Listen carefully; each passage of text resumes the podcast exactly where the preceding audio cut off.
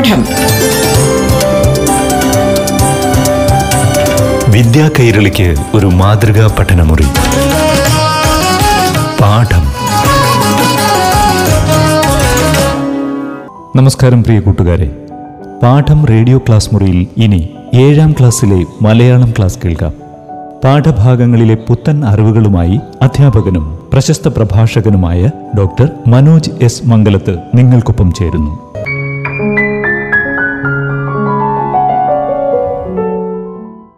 പ്രിയപ്പെട്ട കൂട്ടുകാരെ, എല്ലാവർക്കും നമസ്കാരം. നമുക്കിന്നൊരു പുതിയ പാഠം തുടങ്ങിയാലോ? അടിസ്ഥാന പാഠാവലിയിലൊരു പാഠമാണ് ഇന്ന് നമ്മൾ എടുക്കാൻ പോകുന്നത്.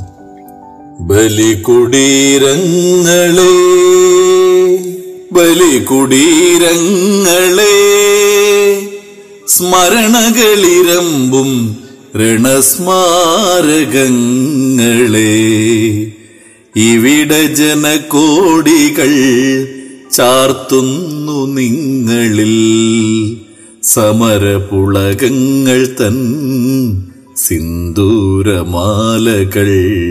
ബലികുടീരങ്ങളെ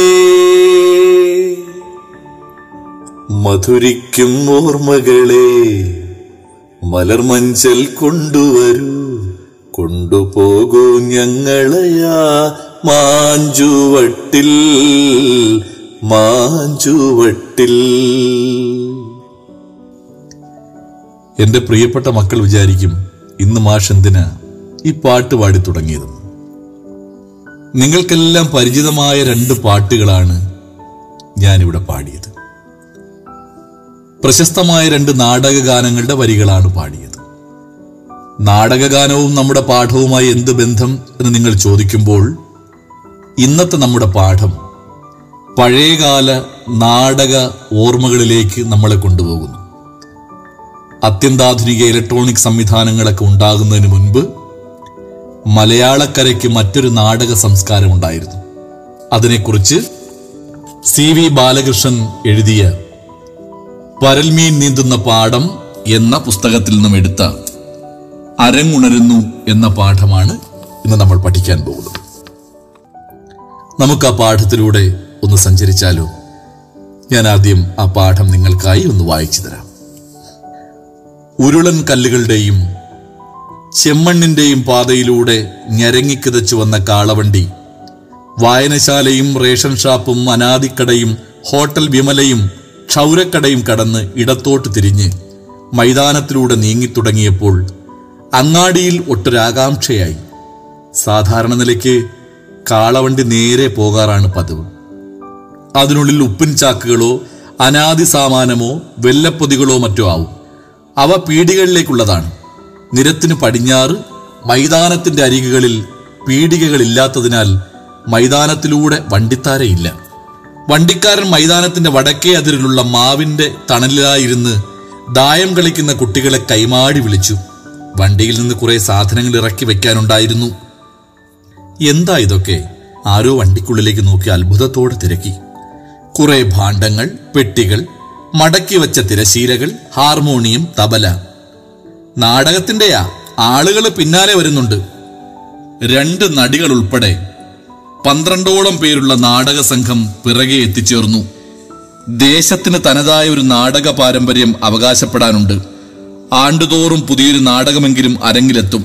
അഭിനേതാക്കൾ വയലുകളിൽ പണിയെടുക്കുന്നവരോ നെയ്ത്തുകാരോ വക്കീൽ ഗുമസ്തരോ ആധാരമെഴുത്തുകാരോ തയ്യൽക്കാരോ തപാൽ ശിവായിയോ ദേഹണ്ടക്കാരോ അധ്യാപകരോ തെയ്യംകെട്ടുകാരോ ഒക്കെയാവും.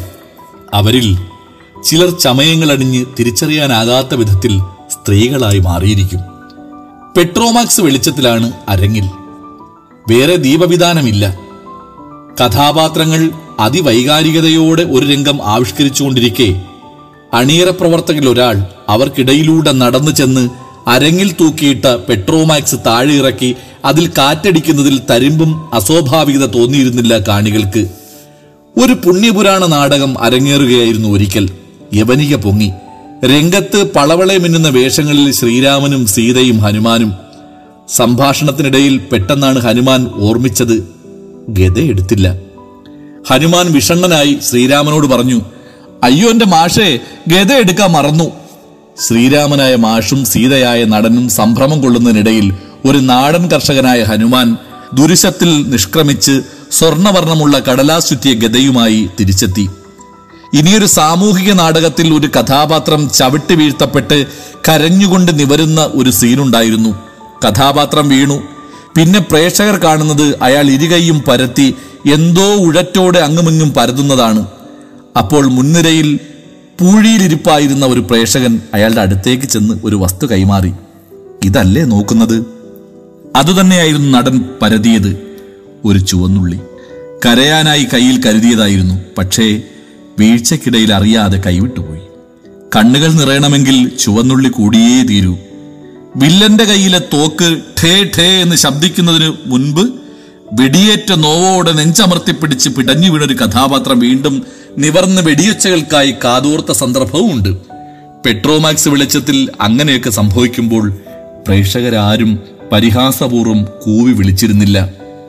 അരങ്ങിലെ കഥാപാത്രങ്ങൾക്ക് സംഭാഷണം പറഞ്ഞു കൊടുക്കുന്നയാൾ വികാരാധീനനായി സ്വയം മറ്റൊരു കഥാപാത്രമായി മാറി ഗദ്ഗതം കൊണ്ടൊന്നും പറയാനാവാത്ത നിസ്സഹായതയിലും സംഭാഷണം ഓർമ്മിക്കാനാകാതെ കഥാപാത്രങ്ങൾ അരങ്ങിൽ പരസ്പരം നോക്കിക്കൊണ്ട് പരിങ്ങി നിൽക്കുമ്പോഴും പ്രേക്ഷകർ ഒട്ടും പരിഭവമില്ലാതെ അടുത്ത നീക്കത്തിന് ക്ഷമാപൂർവ്വം കാത്തിരിക്കുമായിരുന്നു. നാടകകലയെ അവർ അത്രമേൽ സ്നേഹിച്ചിരുന്നു. ദേശക്കാർ മുഴുവൻ അരങ്ങിന് മുന്നിൽ ഒത്തുകൂടും. രവിവർമ്മ കലാനിലയമോ സഞ്ജയ് കലാകേന്ദ്രമോ അവതരിപ്പിക്കുന്ന ഓരോ നാടകത്തിനും ഏതെങ്കിലും വീടുകളിൽ തളർവാദക്കാരോ മറ്റോ അവശേഷിച്ചാലായി. വീടുകൾ അടച്ചുപൂട്ടി താക്കോൽ അരയിൽ അരയിൽ തിരികെയായിരുന്നില്ല ആളുകൾ നാടകം കാണാൻ പോയിരുന്നത്. മുൻവാതിൽ വെറുതെ ചാരിയേക്കും, അത്ര തന്നെ. ആണ്ടിൽ ഒന്നോ രണ്ടോ നാടകം മാത്രം കളിക്കുന്ന സ്ഥലത്തേക്ക് പല നാടകങ്ങളുമായി എങ്ങുനിന്നോ ഒരു കൂട്ടർ വന്നെത്തിയപ്പോൾ ദേശത്താകെ കുശാലായി. സംഘത്തിലെ നടികളായിരുന്നു അങ്ങാടിയിലും കുളപ്പടവുകളിലും കോലായകളിലും മുഖ്യ ചർച്ചാവിഷയം. അവർ യഥാർത്ഥ സ്ത്രീകൾ തന്നെയാണോ എന്ന സംശയമുണ്ടായി. സംശയ നിവൃത്തിക്കായി അത്തരക്കാർ ഒളിഞ്ഞും പതുങ്ങിയും ശ്രമം തുടരുന്നതിനിടയിൽ സംഘത്തിന്റെ പ്രഥമ നാടകം പ്രേക്ഷകർക്ക് മുന്നിലെത്തുകയായി. ദേശമെങ്ങും ചെണ്ടകൊട്ടി വിളംബരമുണ്ടായി. യു പി സ്കൂളിന്റെ വടക്കേ ഹാളായിരുന്നു നാടക കൊട്ടക. നാലെണ്ണ ടിക്കറ്റ്. നാലെണ്ണയ്ക്ക് പാങ്ങില്ലാത്തതിനാൽ ഞാൻ കൊട്ടകയിലേക്ക് കയറിയത് കൊളുത്തില്ലാത്ത ഒരു ജനൽ പഴുതിലൂടെയാണ്. ആ ജനലിന് കൊളുത്തില്ലെന്നത് പല കുട്ടികൾക്കും വലിയ അനുഗ്രഹമായി. ഞങ്ങൾ ടിക്കറ്റ് എടുത്തവർക്കൊപ്പമിരുന്ന് നാടകം മുഴുവനായും കണ്ടു. അതൊരു കുറ്റാന്വേഷണ നാടകമായിരുന്നു. കൊലപാതകം നടന്ന ബംഗ്ലാവിൽ വേലക്കാരനായി എത്തിയ സി ഐ ഡി അവസാന രംഗം ഒടുങ്ങാറായപ്പോഴാണ് തൻ്റെ മുഖത്തെ ആവരണം ചെയ്തിരുന്ന നേർത്ത പാട അടർത്തി മാറ്റിയത്. ഹാളിൽ കരഘോഷം മുഴങ്ങി. ഒരു ചങ്ങാതിയോടൊപ്പം പിറ്റേന്നും ഞാൻ പോയി നാടകത്തിന്. പക്ഷേ കാണാനായില്ല. നാടക സംഘത്തിൽപ്പെട്ട ആരോ ജനലിന് കൊളുത്തുറപ്പിച്ചിരുന്നു. ഞങ്ങളിവിടെ ഖേദം പൂണ്ട് നിൽക്കുമ്പോൾ അകത്ത് അക്ബർ ചക്രവർത്തിയുടെ പൊട്ടിച്ചിരി. ഇതാണ് നമ്മുടെ പാഠം. പഴയകാല നാടകത്തിലേക്ക്, ആ നാടക സംസ്കാരത്തിലേക്ക് പുതിയ തലമുറയായ എൻ്റെ കുഞ്ഞുമക്കളെ കൊണ്ടുപോകാനുള്ള ഒരു ഉദ്യമമാണ് ഈ പാഠത്തിലൂടെ നടത്തിയത്. പാഠം വിദ്യാ കൈരളിക്ക് ഒരു മാതൃകാ പഠനമുറി. പാഠം ഒരിടവേളയ്ക്ക് ശേഷം തുടരും.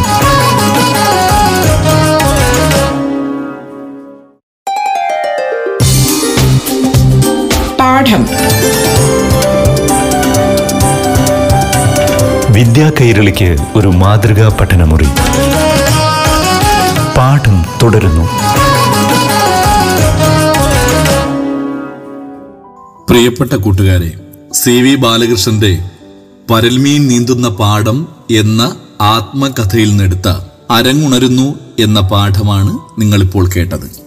കേരളീയ ഗ്രാമങ്ങൾ ഒരു കാലത്ത് നാടകകലയോട് കാണിച്ചിരുന്ന ഹൃദയപരമായ അടുപ്പം അനുഭവിപ്പിക്കുന്ന ഒരു പാഠമാണ് അരങ്ങുണരുന്നു എന്നത്. പ്രശസ്ത കഥാകൃത്തായ സി വി ബാലകൃഷ്ണന്റെ ആത്മകഥയിൽ നിന്നെടുത്ത ഭാഗമാണിത്. കഴിഞ്ഞുപോയ കാലത്തിന്റെയും ജീവിതത്തിന്റെയും ജൈവബന്ധങ്ങളാണ് ഈ കൃതിയിൽ ആവിഷ്കരിക്കുന്നത്. മുൻകാലങ്ങളിലെ ദേശക്കൂട്ടായ്മ, ഗ്രാമത്തിന്റെ തനതായ നാടക പാരമ്പര്യം എന്നിവ വളരെ ആകർഷകമായി ഇവിടെ വിവരിച്ചിരിക്കുന്നു. നാട്ടിലെ ഒരു വിദ്യാലയത്തിൽ നാടകം കാണാൻ പോകുന്നതുമായി ബന്ധപ്പെട്ട സംഭവങ്ങൾ, ഒരു ഗ്രാമീണ ബാലന്റെ മനസ്സിൽ കോറിയിടുന്ന ഓർമ്മകൾ സുന്ദരമായി ആവിഷ്കരിച്ചിരിക്കുന്നു. വിനോദത്തിന് ഏറെയൊന്നും സാധ്യതകളില്ലാതിരുന്ന ഒരു കാലത്ത് കലാപരിപാടികൾ കൊണ്ടാടപ്പെടേണ്ടത് ഓരോ ഗ്രാമീണത്തിന്റെയും ഉത്തരവാദിത്തമായി കരുതുന്ന ഗ്രാമീണ സംസ്കൃതിയാണ് ഈ അധ്യായത്തിൽ കാണാൻ കഴിയുന്നത്. കല ആസ്വദിക്കുക മാത്രമല്ല, ജനകീയമാക്കുക കൂടിയാണ് ആ ഗ്രാമീണർ ചെയ്തത്. നാടിന്റെ അകങ്ങളിൽ നാടകം സ്വാധീനം ചെലുത്തുന്നുണ്ട് എന്നും അവിടെയുള്ള കുഞ്ഞു മനസ്സിൽ പോലും ആസ്വാദനത്തിന്റെയും ദൃശ്യാത്മകതയുടെയും വസന്തം വിരിയുന്നുണ്ട് എന്നും ഒരെഴുത്തുകാരൻ പരുവപ്പെടുന്നത് ഇങ്ങനെയുള്ള നിരവധി അനുഭവങ്ങളുടെ പശ്ചാത്തലത്തിൽ നിന്നുമാണ് എന്നും ഈ പാഠം നിങ്ങളെ ഓർമ്മപ്പെടുത്തുന്നു. എൻ്റെ പ്രിയപ്പെട്ട മക്കളെല്ലാം നവമാധ്യമങ്ങളിലൂടെ പുതിയ പുതിയ കാര്യങ്ങൾ പഠിക്കുമ്പോൾ പുതിയ സിനിമയുടെയും നാടകത്തിന്റെയും ഒക്കെ ലോകമാണ് നിങ്ങൾക്ക് പരിചിതമെന്നിരിക്കെ, ഒരു കാലഘട്ടത്തിൽ ഒരു ഗ്രാമത്തിന്റെ ഹൃദയസ്പന്ദനമായിരുന്നു അന്നത്തെ നാടകങ്ങൾ എന്ന് നിങ്ങൾ അറിയേണ്ടതുണ്ട്. ആധുനിക ശാസ്ത്ര സാങ്കേതിക വിദ്യകളൊന്നുമില്ലാതിരുന്ന കാലഘട്ടത്തിൽ, ശബ്ദ സംവിധാനമോ വെളിച്ചമോ ഒന്നുമില്ലാതിരുന്ന കാലഘട്ടത്തിൽ, പുതിയ ദീപവിധാനങ്ങളൊന്നുമില്ലാതിരുന്ന കാലഘട്ടത്തിൽ വളരെ ആത്മാർത്ഥമായി സ്റ്റേജിൽ പാടിയും പറഞ്ഞും ഒരു തലമുറയെ സന്തോഷിപ്പിച്ച ഒട്ടേറെ കലാകാരന്മാർ നമുക്കുണ്ടായിരുന്നു. അവരുടെ പ്രയത്നങ്ങളിൽ നിന്നുമാണ് മക്കളെ നാം ഇന്ന് കാണുന്ന തരത്തിൽ നാടകം വികസിച്ചത്. നാടകം ഒരു നാടിന്റെ അകമായിരുന്നു. നാടകം ഒരു നാട് മുഴുവൻ, ഒരു നാടിന്റെ സ്പന്ദനങ്ങൾ മുഴുവൻ ആ നാടകത്തിലുണ്ടായിരുന്നു. ഒരു തലമുറ മുഴുവൻ ആവേശത്തോടെ നെഞ്ചേറ്റിയിരുന്നു നാടകത്തെ. അതാണ് ഈ പാഠം പഠിക്കുമ്പോൾ നിങ്ങൾക്ക് മനസ്സിലാകുന്നത്. എല്ലാ വീടുകളിൽ നിന്നും എല്ലാവരും നാടകവേദിക്ക് മുന്നിലെത്തിയിരുന്നു. ആ നാടകത്തിന്റെ പരിമിതികളെ എല്ലാം അവർ ഉൾക്കൊണ്ടിരുന്നു. അതാണ് നിങ്ങൾ ആ പാഠം കേട്ടപ്പോൾ മനസ്സിലായത്. പെട്രോമാക്സ് വെളിച്ചത്തിലാ, ഇന്നത്തെ മിന്നിത്തിളങ്ങുന്ന ദീപവിധാനങ്ങളൊന്നുമില്ല. പണ്ട് വെറും കത്തിച്ചു വെച്ച ഒരു പെട്രോമാക്സ് വെളിച്ചത്തിലായിരുന്നു നാടകം അഭിനയിച്ചു കൊണ്ടിരുന്നത്. നാടകം അഭിനയിക്കുമ്പോൾ തന്നെ അണിയറയിൽ നിന്നും ആളുകൾ പെട്രോമാക്സിന്റെ വെളിച്ചം മങ്ങുമ്പോൾ വന്ന് കാറ്റടിച്ച് ആ വെളിച്ചം ഒന്നുകൂടി ശക്തി പ്രാപിക്കുന്ന കാഴ്ചയും നിങ്ങൾ കണ്ടു. നാടകത്തിലെ ചില സാങ്കേതിക പിഴവുകളും നമ്മൾ കണ്ടു. പക്ഷെ അപ്പോഴെല്ലാം കാണികൾ ആകാംക്ഷയോടെ, ക്ഷമയോടെ അത് കണ്ടിരുന്നത് നമുക്ക് മനസ്സിലായി. കരയുന്നതിന് ഒരു ഉള്ളി തിരക്കിയ നടന് അയാളുടെ കയ്യിൽ നിന്നും താഴെ വീണ ഉള്ളി എടുത്തുകൊണ്ട് കൊടുത്ത ആസ്വാദകനെയും നമ്മൾ കണ്ടു. അവർ അത്രമാത്രം ഉയർന്ന നിലവാരത്തിലായിരുന്നു. കാരണം നാടകത്തിന്റെ വേഷം കെട്ടിയിരുന്നത് ആ നാട്ടിലെ നടന്മാർ തന്നെയായിരുന്നു എന്ന് നമുക്ക്, നാടകം എന്ന് അർത്ഥം അങ്ങനെയാണ്, ആ നാട്ടിലുള്ളവർ തന്നെയായിരുന്നു. അധ്യാപകനും പാചകക്കാരനും വിവിധ മേഖലകളിൽ പ്രവർത്തിക്കുന്നവരും തെയ്യം കലാകാരനും എന്നുവേണ്ട കൃഷിക്കാരൻ ഉൾപ്പെടെ സമൂഹത്തിലെ വിവിധ തുറകളിൽ പ്രവർത്തിക്കുന്നവരൊക്കെ ചേർന്നുകൊണ്ട് അവരണിയിച്ചൊരുക്കി, അവർ തന്നെ സ്ക്രിപ്റ്റ് എഴുതി, അവർ തന്നെ സംവിധാനം ചെയ്ത്, അവർ തന്നെ അഭിനയിച്ച് അവരെ നാടിന്റെ ഉത്സവങ്ങളാക്കി മാറ്റിയിരുന്നു അന്നത്തെ നാടകങ്ങൾ. അത് നാടിന്റെ സംസ്കാരത്തെ വിളിച്ചോതിയിരുന്നു. ആ പഴയ കാലത്തിലേക്കുള്ള ഒരു യാത്ര, ആ പഴയ കാലത്തിലേക്ക് എൻ്റെ പ്രിയപ്പെട്ട കുഞ്ഞുമക്കളെ കൊണ്ടുപോകുന്നതിനാണ് സി വി ബാലകൃഷ്ണൻ ശ്രമിച്ചത്. അദ്ദേഹത്തിന്റെ ആത്മകഥയിലൂടെ അദ്ദേഹം പറയാൻ ശ്രമിച്ചതും അങ്ങനെ തന്നെയാണ്. പാഠം വളരെ രസകരമായി തോന്നുന്ന അവസാനത്തെ ഒരു ഭാഗമുണ്ട്. നിങ്ങളെപ്പോലെയുള്ള കൊച്ചു കുഞ്ഞുങ്ങൾ അന്ന് നാടകത്തിനൊക്കെ ചെറിയ പൈസ കൊടുത്ത് ടിക്കറ്റ് എടുത്ത് വേണം കാണേണ്ടത്. ഈ കൊച്ചു കുഞ്ഞുങ്ങളുടെ കയ്യിലൊന്നും പൈസയില്ല. രസകരമായി അദ്ദേഹം അവതരിപ്പിച്ചിട്ടുണ്ട്. സ്കൂളിലൊക്കെ ആയിരുന്നു നാടക കൊട്ടക. നാടകം നടക്കുന്ന സ്ഥലമാണ് നാടക കൊട്ടക. സിനിമ നടക്കുന്ന സ്ഥലം സിനിമ കൊട്ടക, നമ്മൾ തിയേറ്റർ എന്നൊക്കെ പറയും. അവിടെ ഇരുപത്തഞ്ച് പൈസ കൊടുത്ത് ടിക്കറ്റ് എടുക്കാൻ നിവർത്തിയില്ലാതിരുന്നപ്പോൾ ഈ കുട്ടികൾ സ്കൂളിന്റെ ഇളകിക്കിടന്ന ജനലിലൂടെ കൊളുത്തെടുത്ത് അകത്ത് കയറി. പിറ്റേ ദിവസം ഇത് കണ്ടുപിടിച്ചപ്പോൾ അവർക്കൊന്നും ചെയ്യാൻ കഴിയാതായി മാറി. പുറത്തുനിന്ന് അക്ബറിന്റെ ചിരി ഉയർന്നു കേട്ടപ്പോൾ അവരുടെ മനസ്സിൽ ദുഃഖം തളം കെട്ടി. കരിനാടകം കാണാൻ കഴിയാത്തതിൻ്റെ ആ ഒരു വേദന ആ നിഷ്കളങ്കമായ ബാല്യത്തിലൂടെ നമ്മുടെ എഴുത്തുകാരൻ അവതരിപ്പിക്കുന്നുണ്ട്. ഇങ്ങനെ ഒരുപാട് പേരുടെ പ്രയത്നമാണ് നമ്മൾ ഇന്നീ തരത്തിൽ കാണുന്ന കലയുടെ വളർച്ചയ്ക്ക് കാരണമായത്, നിദാനമായത് എന്ന യാഥാർത്ഥ്യം എൻ്റെ കുഞ്ഞുമക്കൾ തിരിച്ചറിയണം. ഇവിടെ ചോദ്യങ്ങളൊക്കെ വളരെ എളുപ്പമാണ്. ദേശത്തിൻ്റെ നാടക പാരമ്പര്യത്തെക്കുറിച്ചൊക്കെയാണ് നമ്മുടെ പാഠപുസ്തകത്തിൽ പാഠത്തിൻ്റെ അവസാനം കൊടുത്തിരിക്കുന്നത്. വീടുകൾ അടച്ചുപൂട്ടിയിരുന്നില്ല. കാര്യം അടച്ചുപൂട്ടേണ്ട കാര്യമില്ല, എന്തുകൊണ്ടായിരിക്കും അങ്ങനെ? അപ്പം നമുക്ക് മനസ്സിലാകുന്ന എന്താണ്? ആബാലവൃദ്ധം ജനങ്ങളും നാടകം കാണാൻ പോയി. പിന്നെ അവിടെ ആരാണ് മറ്റൊരു വീട് കുത്തിത്തുറന്ന് അകത്ത് കയറാൻ ആരുമില്ല. കാര്യം എല്ലാവരുടെയും ശ്രദ്ധ ആ നാടകത്തിന്റെ മുന്നിലായിരുന്നു. അതുകൊണ്ടാണ് വീടുകൾ അടച്ചു പൂട്ടിയായിരുന്നില്ല, ആളുകൾ നാടകം കാണാൻ പോയിരുന്നത്. മുൻവാതിൽ വെറുതെ ചാരിയേക്കും അത്രമാത്രം. ദേശത്തിന്റെ എന്ത് സവിശേഷതയെന്ന് കാണിക്കുന്ന ഒരു ചോദ്യമുണ്ട്. ഇപ്പോഴാണ് നമുക്കത് കഴിയൂ? ഇല്ല, അതൊരു ദേശത്തിന്റെ പെരുമയായിരുന്നു, ഒരു നാടിന്റെ സംസ്കാരമായിരുന്നു. എൻ്റെ കുഞ്ഞുമക്കൾ ഒരുപാട് നാടകങ്ങൾ, പഴയ നാടകഗാനങ്ങളൊക്കെ കേൾക്കണം. വളരെ സാഹിത്യ സമ്പുഷ്ടമായിരുന്നു പഴയ നാടകഗാനങ്ങൾ. ഇപ്പൊ നമുക്ക് നാടകങ്ങളൊന്നും ഉത്സവപ്പറമ്പിലൊന്നും പോയി ആരും അങ്ങനെ കാണാറില്ല, സമയം ചെലവഴിക്കാറില്ല. നമ്മളൊക്കെ നമ്മുടെ വിരൽത്തുമ്പിൽ സിനിമ നമുക്ക് കാണാം, പുതിയ പുതിയ സംവിധാനങ്ങളുണ്ട്. പക്ഷേ എൻ്റെ കുഞ്ഞുമക്കൾ വളരെ മനോഹരമായ നാടകം കാണണം. നാടകഗാനങ്ങൾ പ്രത്യേക ഒരു ഗാനശാഖയായത്. എത്ര സുന്ദരമായ വരികളാണ് വയലാറിലൂടെ, തോപ്പിൽ ഫാസിയിലൂടെ ഒക്കെ, ഒ എൻ വി സാറിലൂടെ ഒക്കെ മനോഹരമായ നാടകഗാനങ്ങൾ കൂടി നമുക്കുണ്ടായിരുന്നു. എത്ര എത്ര പാട്ട കേട്ടിട്ടുള്ളത്? ചക്കരപ്പന്തലിൽ തേൻമഴ ചൊരിയും ചക്രവർത്തി കുമാര, നിന്മനോരാജ്യത്തെ രാജകുമാരിയായി വന്നു നിൽക്കാനൊരു മോഹം. നമ്മുടെ പാഠപുസ്തകത്തിൽ ആ പാട്ട് കൊടുത്തിട്ടുണ്ട്, നിങ്ങൾക്ക് പാടി രസിക്കാനാ. പാമ്പുകൾക്ക് മാളമുണ്ട്, പറവകൾക്കാകാശമുണ്ട്, മനുഷ്യപുത്രന് തല ചായ്ക്കാൻ മണ്ണിലിടമില്ല, മണ്ണിലിടമില്ല. തലയ്ക്കുമീതേ ശൂന്യാകാശം, താഴെ മരുഭൂമി, തപസ്സു ചെയ്യും വേഴാമ്പൽ ഞാൻ, ദാഹജലം തരുമോ, ദാഹജലം തരുമോ. ഒരു കാലഘട്ടത്തിലെ തലമുറ മുഴുവൻ നെഞ്ചേറ്റിയ പാട്ടുകളായിരുന്നു മക്കളെ ഇതെല്ലാം. ഇങ്ങനെ നിരവധി നിരവധിയായ പാട്ടുകൾ മലയാളി ഏറ്റുപാടിയിരുന്നു.